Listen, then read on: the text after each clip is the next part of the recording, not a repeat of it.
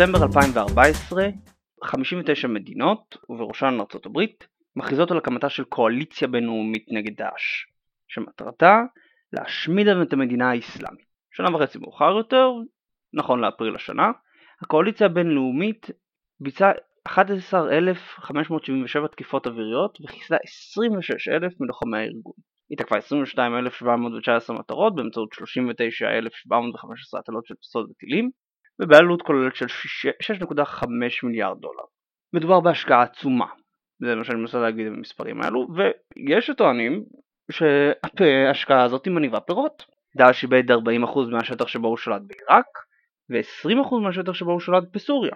אנחנו מקבלים דיווחים על עריקות, קיצוצים במשכורת ועל פגיעה כלכלית משמעותית בארגון עקב הפצצה של מתקני נפט וגז שהיו בשליטתו. נראה שהארגון הבאמת נורא הזה, כן, הסימן חדש של הברבריות בעולמנו הולך להיעלם, הולך ליפול והציוויליזציה תנצח. ועד כמה שגם אני מאוד שמח לחשוב על זה שהארגון הזה ייפול, אני חייב רגע לעצור ולשאול, האם יש סיבה לשמוח גם מבחינה אסטרטגית? האם אנחנו רוצים שדאעש ייפול? ותרשו לי להסביר למה אני טיפה סקפטי, למה אני טיפה הורס מחות.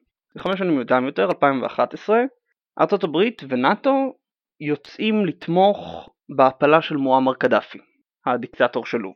ארצות הברית ונאט"ו האמינו שברגע שמועמר ילך, ובמקרה שלו יירצח על ידי המון זועם, לוב תיוולד מחדש כמדינה דמוקרטית. אממה, זה לא מה שקרה. אחרי מותו של מועמר קדאפי, קמה איזושהי ממשלת מעבר שלא הצליחה לשלוט במיליציות, ולוב שקעה בכאוס של מלחמות בין שבטיות שפיצלו את המדינה, וכיום משמשת כקרקע פוריה לגדילה של סניף של דאעש בלוב, ממש קרוב לבטן הרכה של אירופה. אז הנה דוגמה, לא מהעבר כל כך רחוק, של התערבות בינלאומית בניסיון להפיל אדם מסוים שלא יסתדר כל כך טוב. האם מה שקורה עכשיו בעיראק ובסוריה שונה ממה שקורה בלוב? אני חושב שלא. אני חושב שמבצע נחישות אינרטית, כן, השם של המבצע הנוכחי נגד דאעש, מתעלם מכך שדאעש אינו המקור לאי יציבות במזרח התיכון. הוא לא הוליד את מלחמת האזרחים בסוריה. הוא לא גרם להתפוררות של המדינה העיראקית, וחיסול שלו, שחרור של מוסול ושל פלוז'ה ושל ראקה, לא יוביל לא לחיסול מוחלט של הארגון וגם לא ליציבות במזרח התיכון. אי היציבות במזרח התיכון נובעת מכמה גורמים, אבל הגורם החשוב ביותר הוא הסכסוך בין שיעים לסונים. עכשיו, אני יודע, בטח הרבה פעמים שמעתם על סכסוך בין שיעים וסונים ומה זה קורה במזרח התיכון, אבל תרשו לשאול אתכם שאלה ואני מזהיר מראש שזו שאלה מכשילה. האם השיעים הם מיעוט? אתם רוצים להגיד כן, אבל למען האמת התשובה היא תלוי בקנה המידה. אוקיי? כולנו יודעים שכאשר אני מסתכל על אחוז המוסלמים בעולם, אוקיי? על כמו, אוכלוסיית המוסלמים בעולם, נשים הם 15%, מיעוט זניח, אוקיי? ואפילו לא חמישית מכלל המוסלמים בעולם. אבל מה קורה כאשר אני מסתכל נגיד בקנה מידה טיפה יותר קטן? המזרח התיכון, כן? כשאני מגדיר את המזרח התיכון וזו ההגדרה האופרטיבית הכי חכמה, היא, היא כוללת את איראן והיא נמתחת לאורך הסהר הפורה עד אלינו. כן, זה כולל את אה, איראן, עיראק, סוריה, לבנון, ירדן, ערב הסעודית, כווית וטורקיה. מה קורה כאשר אני מסתכל על הקבוצה הזו של מדינות שהיא אפשר להגיד הלב של העולם הערבי? מה אחוז השיעים שם? אז כמו שתוכלו לראות באתר, ושם מפורט החישוב, אם אני כולל טורקיה, אחוז השיעים הוא 43.18%. זה כמעט חצי. אם אני מוציא את טורקיה מהחישוב, האחוז כבר קופץ והוא הופך ל-57%, כמעט 60% מהאוכלוסייה. למה אני יכול להוציא את טורקיה מהחישוב? מאוד פשוט. ערב הסעודית, דאעש, כוחות האופוזיציה בסוריה, כולם נלחמים בעלווים או באיראן בגלל שהם לא סונים, בגלל שהם שיעים.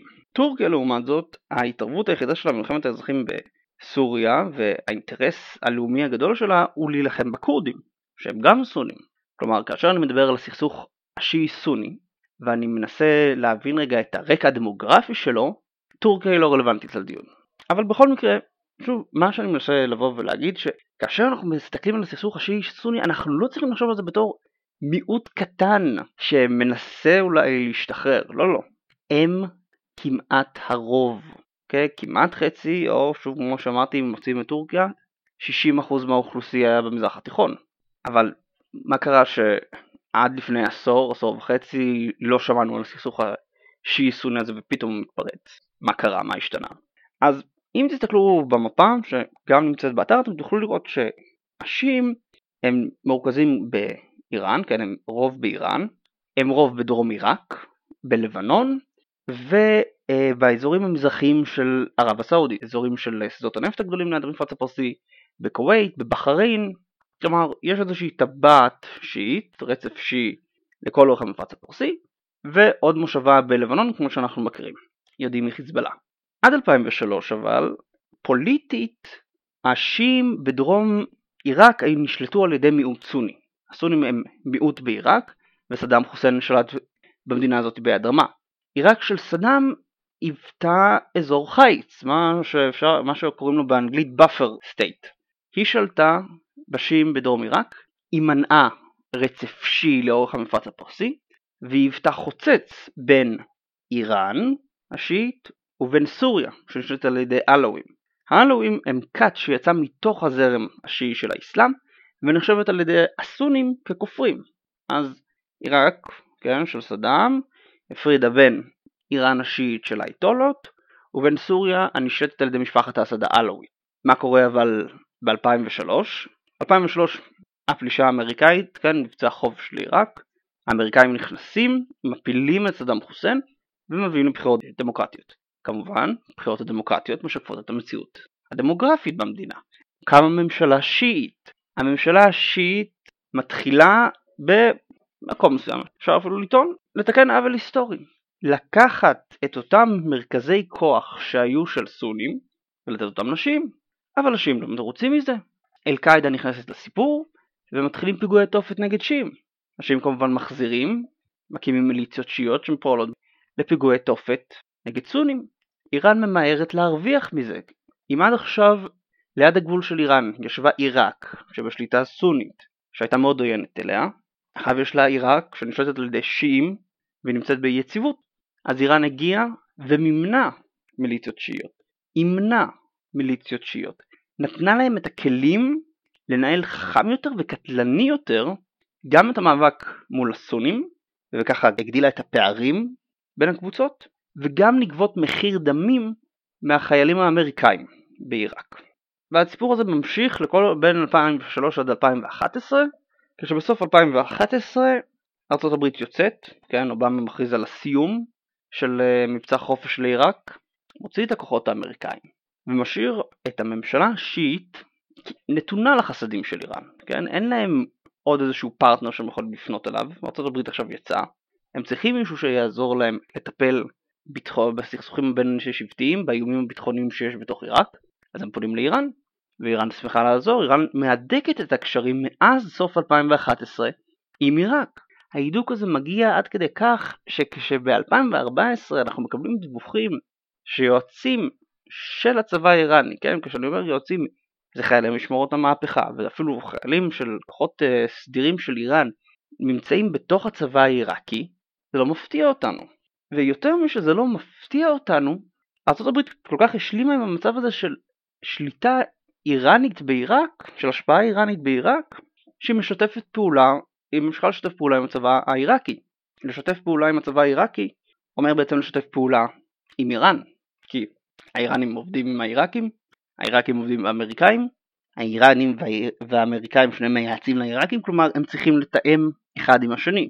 אז כן, הם משתמשים במתווך שהוא עיראקי, אבל שוב, הם עובדים אחד עם השני. ויכול להיות שהשיתוף פעולה הזה הוא באמת אפקטיבי והוא זה שיסלול את הניצחון על דאעש בעיראק. לא פוסל את זה, לא אומר שלא שיתוף פעולה שיכול להניף פירות. אבל לעבוד עם איראן כדי לשקם מחדש את עיראק זה כמו לנסות ולכבות שריפה עם בנזין. כי מה שמטריד את הסונים זה פחות דאעש ויותר ההשפעה האיראנית. ואני אתן לכם דוגמה, סקר שנערך אה, גם בקרב האוכלוסייה הסונית הכללית בעיראק, גם בקרב האוכלוסייה הסונית באזורים שבשליטת דאעש, הסקר אגב זמין לכם באתר של הפודקאסט, מוכיח ש-74% מהנשאלים הסונים באזורים שבשליטת דאעש אינם רוצים שאיראן תשוחרר על צדי הצבא העיראקי לבדו, ולא מפני שהם מחבבים את דאעש. סקר מינואר השנה מצא ש-95% מהסונים בעיראק מתנגדים לארגון. כלומר, הם מתנגדים לארגון, אבל רוב בהם מאוד מאוד חושש מפני שחרור על ידי הצבא העיראקי, וגם מפני שחרור על ידי הצבא הכורדי, על ידי הכוחות. אז מה... למה? טוב, שואלים אותם טיפה יותר, ומגלים שמה שמטריד אותם באמת זה שהמיליציות השיעיות ינקמו בהם, שהצבא העיראקי השיעי יפלה אותם, שהממשלה תתעמר בהם, ושאיראן היא זאתי שמושכת בחוטים בעיראק. אלו הדברים שמטרידים אותם, ובדיוק את אותם דברים שגורמים להם לחשש, ארצות הברית נותנת להם לקרות, כלומר, כחלק מהניסיון להילחם בדאעש, ממשיכים ומעמיקים את הפערים, ממשיכים ומעמיקים את הסכסוך ואת החוסר אמון בין הקבוצות השונות בעיראק. וזה אגב, האפסונים לא חיים באיזשהו סרט, זה לא איזושהי פרנויה. מאמר מאוד מעניין של האטלנטיק שיצא לפני שבועיים, מראה, מספר מתוך עדויות של סונים שברחו מאזורים של דאעש לאזורים בשליטה שיעית, והם סובלים היום מאפליה, הם סובלים מהתעמרות מצד המשטרה, מצד מיליציות, מצד הצבא, הם חיים בפחד. כלומר, בשביל הסונים זה או לחיות בפחד תחת דאעש, או לחיות בפחד תחת איראן, סליחה, תחת ממשלה עיראקית שמושפעת מאיראן. למצב, הזה, למצב הנפיץ הזה היה יכול להיות פתרון פשוט אם לסונים בעיראק הייתה איזושהי מעצמה חיצונית שיכלה לערוב להם שבמקרה שבו יפלו אותם לרעה היא תתערב. הבעיה שאין כזו. ארה"ב לא יכולה להיות המעצמה הזו מפני שכיום היא משתפת פעולה עם איראן. היא זאתי שהפילה את סדאם מלכתחילה והורידה את uh, השליטה של הסונים. היא זאתי שחתמה על הסכם הגרעין והורידה את הסנקציות ממשטר האייתולות. הסונים לא מאמינים בהם. רוב העולם הערבי לא מאמין כיום באמריקאים בגלל ההפלה של מועמר קדאפי, מפני הנטישה של חוסני מובארק במצרים, אנו נתפסים כמעצמה אמינה. אבל גם אין לסונים איזושהי מעצמה אזורית לסמוך עליה. מצרים שקועה מצד אחד בטרור שיש לה בסיני, שם דאעש מה שנקרא היכה שורשים עמוק, ומצד שני יש לה משבר כלכלי מאוד מאוד משמעותי שהיא צריכה לפתור. אין לה את הכסף עכשיו ללכת ולהבטיח הבטחות לסונים בעיראק או ללכת ולעזור למיליציות בסוריה. וערב הסעודית שהרבה פעמים מציגים אותה כאיזשהו ציר מרכזי במזרח התיכון מעולם לא הציגה את עצמה ומעולם לא ראתה את עצמה כאיזושהי מנהיגה של סונים. תחשבו על זה, חוץ מיוזמת השלום הסעודית, איזה עוד יוזמה אתם מכירים או שמעתם שסעודיה עשתה בשביל סונים או בשביל הערבים בכלל? כל המהלכים שערב הסעודית עושה אם זה בתימן, במלחמה בחות'ים השיעים, אם זה בסוריה, בתמיכה במיליציות סוניות נגד שיעים, הם מהלכים שהיא עושה כדי לנסות ולהתנגד למהלכים איראנים. היא מנסה לשלוט בהם. אז סעודיה מחוץ לתמונה, מצרים מחוץ לתמונה, ארה"ב גם. לסונים אין הרבה מאוד ברירה חוץ מלהקים מיליציות וארגוני ג'יהאד.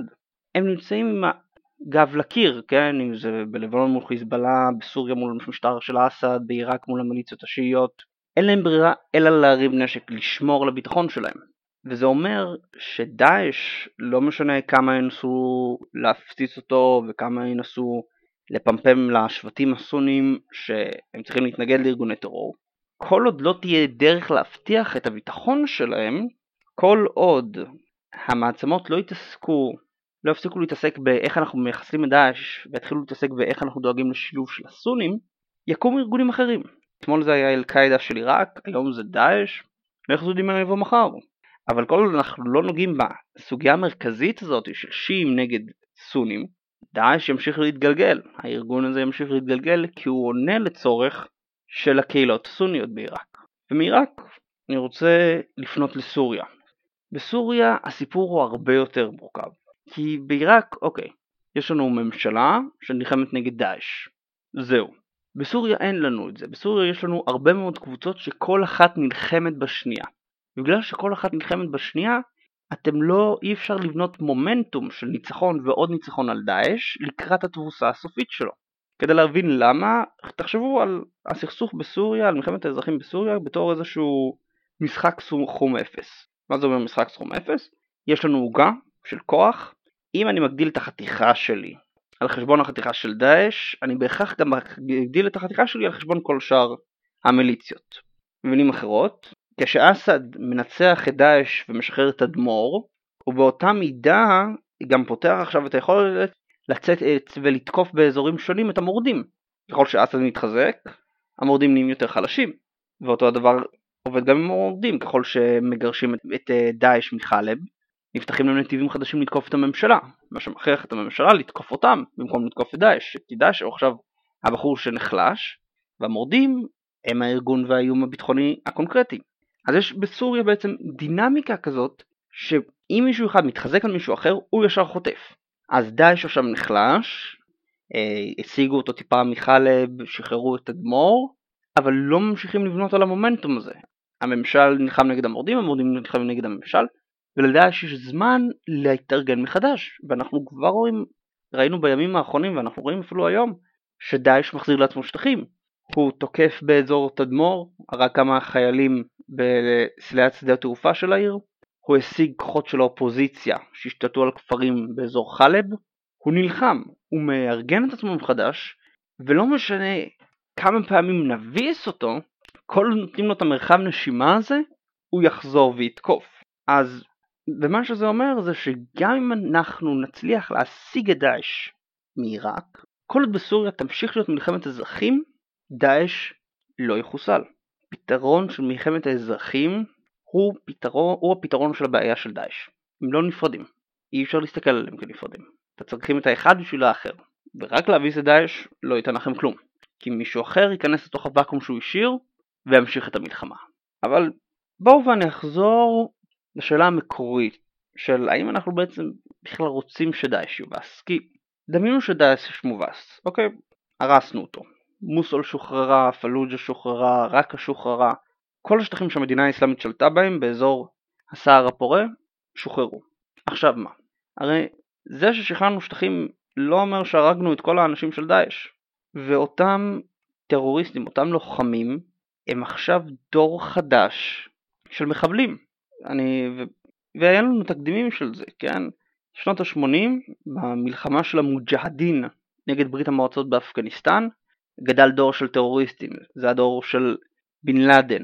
החבר'ה האלו, אחרי שברית המועצות השיגה את כוחותיהם מאפגניסטן, הלכו לעשות טרור בצ'צ'ניה, הלכו להילחם באזור של יוגוסלביה, כוחות של קוסובו, עשו הרבה מאוד טרור, עשו הרבה מאוד נזק, ה-11 מתקפת ה-11 בספטמבר היא דוגמה די טובה לנזק שהדור ההוא יצר.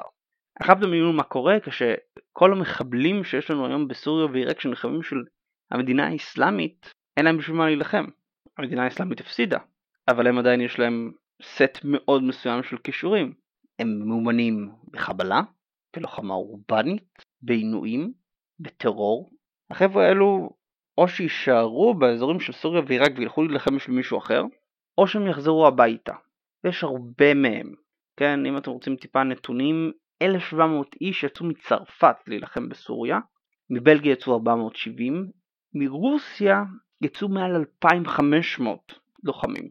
מה יקרה אם אפילו 100, 200 או 400 מהאנשים האלו יחזרו לאירופה? הרי שני הפיגועי הטרור הנוראים שהיו בפריז ובבריסל היו על ידי תא טרור קטן יחסית. תא טרור של אנשים שהלכו לסוריה, התאמנו שם וחזרו. עכשיו תקחו את העשרה עשרים איש האלו ותכפילו אותם פי עשר. אנחנו מדברים פה על רשת של תאי טרור שתהיה ביבשת, שתופעל על ידי אנשים עם הרבה מאוד ניסיון, ומצד שני עם קשרים, כן? הם עזבו את הערים שלהם, הם עזבו את הבתים שלהם, הלכו להילחם בסוריה ועכשיו הם חוזרים. והם חוזרים עם רצון לנקום. והפעם כאשר יהיה איזשהו פיגוע בברלין או בפריז או בלונדון, למנהיגים המערבים לא יהיה את מי להפציץ. כן? הם לא יוכלו להפציץ את עראקה או פלוז'ה. הם יצטרכו סוף סוף להתמודד עם הבעיות הביטחוניות שלהם, אבל יכול להיות שזה כבר יהיה מאוחר מדי. היום, בואו נהיה כנים, אני לא חושב שארגוני הביטחון של אירופה יודעים כמה פעילי טרור יש ביבשת. עובדה, הם היו מאוד מופתעים כאשר קרה הפיגוע בפריז, הם היו, הרבה, הם היו מאוד מופתעים כאשר קרה הפיגוע בבריסל, מי יודע מתי הם שוב יהיו מופתעים, מי יודע כמה אנשים ימותו בהפתעה הבאה הזאת. וחוץ מהרשת טרור הזאת שיכולה לצמוח באירופה, שזה תרחיש סביר כי אנחנו רואים את זה קורה, יש לנו גם את לוב. אמרתי, הזכרתי בתחילת הפודקאסט שבלוב קם סניף חדש של דאעש. מצמיח ראש במדינה, והראש הזה הופך להיות מאוד עוצמתי, הוא הופך להיות המוקד. כבר השבוע אובמה הזהיר שדאעש מפנה מנהיגים ומשאבים לעבר לוב. המדינה האסלאמית כנראה מתכננת כתוכנית ב' לקחת את המשאבים שיש לה בסוריה ובעיראק, להפנות אותם ללוב ולנצל את האנרכיה שם כדי להקים מדינה אסלאמית חדשה. החליפות תמשיך, והיא תמשיך עכשיו בעוד מדינה שבורה כמו סוריה, והרבה יותר קרובה לבטן הרכה של אירופה. הערכות הן שבים התיכון יעברו בשבועות הקרובים, בתקופה הקרובה, מעל 100 אלף פליטים. גל של 100, 100 אלף פליטים. דאעש יכול לנצל את זה. דאעש יכול לאפשר להם שיט חופשי, או אפילו גרוע מזה, יכול לקחת מהם מיסים, לקחת מהם איזשהו סכום של כסף בשביל מעבר בטוח. ואז מה שקורה זה שדאעש משתמש בזרם של פליטים כדי לממן את הפעילות שלו. ואירופה לא מוכנה להתמודד עם זה. קחו דוגמה, דוגמה גם מהחודש האחרון, כוחות של משמר החופים האיטלקי מוצאים ספינה בשם מוניקה, ספינת פליטים, באמצע הים התיכון, במים בינלאומיים. כאשר מתקרבים לעבר הספינה הם נחרדים לראות הורים שמחזיקים תינוקות מעל המים, וההורים אומרים שהם יהיו מוכנים לזרוק את הילדים אם יפנו אותם אחורה. אנשי המשמר כמובן מזועזעים מזה, לוקחים את הספינה ונותנים לה להגיע לחופים הבטוחים של סיציליה, שם הם יורדים 400 פליטים. הדוגמה הזאת של המוניקה היא דוגמה מצוינת לעובדה שאנחנו, או ליתר דיוק המערב, קשה לו להתמודד עם האפשרות שכדי להקטין סבל הוא צריך להיות אכזרי. מה זאת אומרת? החבר'ה האלו של המוניקה הם החזיקו לעצמם אקדח לרקה כבתור בן ערובה, כבתור קלף לחץ, קלף מיקוח, והאירופאים נכנעו. מה יקרה עם הספינה הבאה? יעשו את אותו דבר, והספינה שאחריה, והספינה שאחריה. דאעש יוכל לקחת את הסבל האנושי, כן, לקחת את כל הפליטים האלו שרוצים לברוח עכשיו דרך הים התיכון, כי המעבר דרך טורקיה נסגר, להרוויח מהם כסף, והאירופאים לא יוכלו לעשות דבר. הם לא יוכלו להטביע את הספינות והם לא יסובבו אותן אחורה. אז מה נשאר להם לעשות? לקלוט את הפליטים לקלוט אותם במספרים גדולים יותר, שיכול להיות שיהיו פעילי טרור שנמצאים ביניהם, ולראות את הערעור הזה, גם של החברה שלהם, וגם של האיחוד האירופאי בכלל, שמתפורר, ממש ובאמת מתפורר, בגלל שגבולות פתוחים מהווים איום על המדינות. ולכן רבותיי, אני חושב ואני מאמין שנפילתו של דאעש היא לא משהו שצריך לשמח אותנו. אני חושב שמה שהמערב צריך להכיר בו הוא שאולי הגיע הזמן להפסיק ולהתערב במזרח התיכון. כמעט, אני חושב, מהתקופה הרומית. לא, המזרח התיכון לא התמודד עם עצמו. כלומר, תמיד הוא ניהל את ענייניו תחת היחסות של מעצמה זרה. אם זה אה, האימפריה העות'מאנית, האימפריה הבריטית, ברית המועצות או האמריקאים. והעובדה הזאת היא שמעולם לא נתנו למזרח התיכון להתמודד עם, הצ... עם הצרות שלו, זה מה שיוצר את המצב הנוכחי. שבה כל אחת מהקבוצות מנסה לפנות לאיזושהי מעצמה זרה כדי שתעזור לה, מבלי לנסות ולנהל דיאלוג. מה שאנחנו צריכים להבין, וזו תובנה שהיא נכונה אסטרטגית, היא נכונה גיאופוליטית, אבל קשה לשמוע אותה, זה שכמו כבאים שמתחמים עם שריפה, אנחנו צריכים בעיקר להתעסק בלהכיל אותה, לא בלכבות אותה. היא תכבה את עצמה, וזה יהיה במחיר של הרבה מאוד סבל. אבל המחיר הזה של הסבל בלתת לשרפה להיכבות בעצמה הוא קטן הרבה יותר ממחיר הסבל האנושי שנשלם אם נמשיך ונתערב בענייניהם הפנימיים של סוריה ושל עיראק. תנו, חברים, לדאעש לכסח. זה לא יהיה יפה, אבל הוא לא ינצח. וכאשר הוא יובס, הוא יובס על ידי כוחות מקומיים שיהיו בוגרים מספיק למצוא גם פתרונות ברי קיימא לאזור המסוכסך והמפולג הזה. תודה רבה לכם.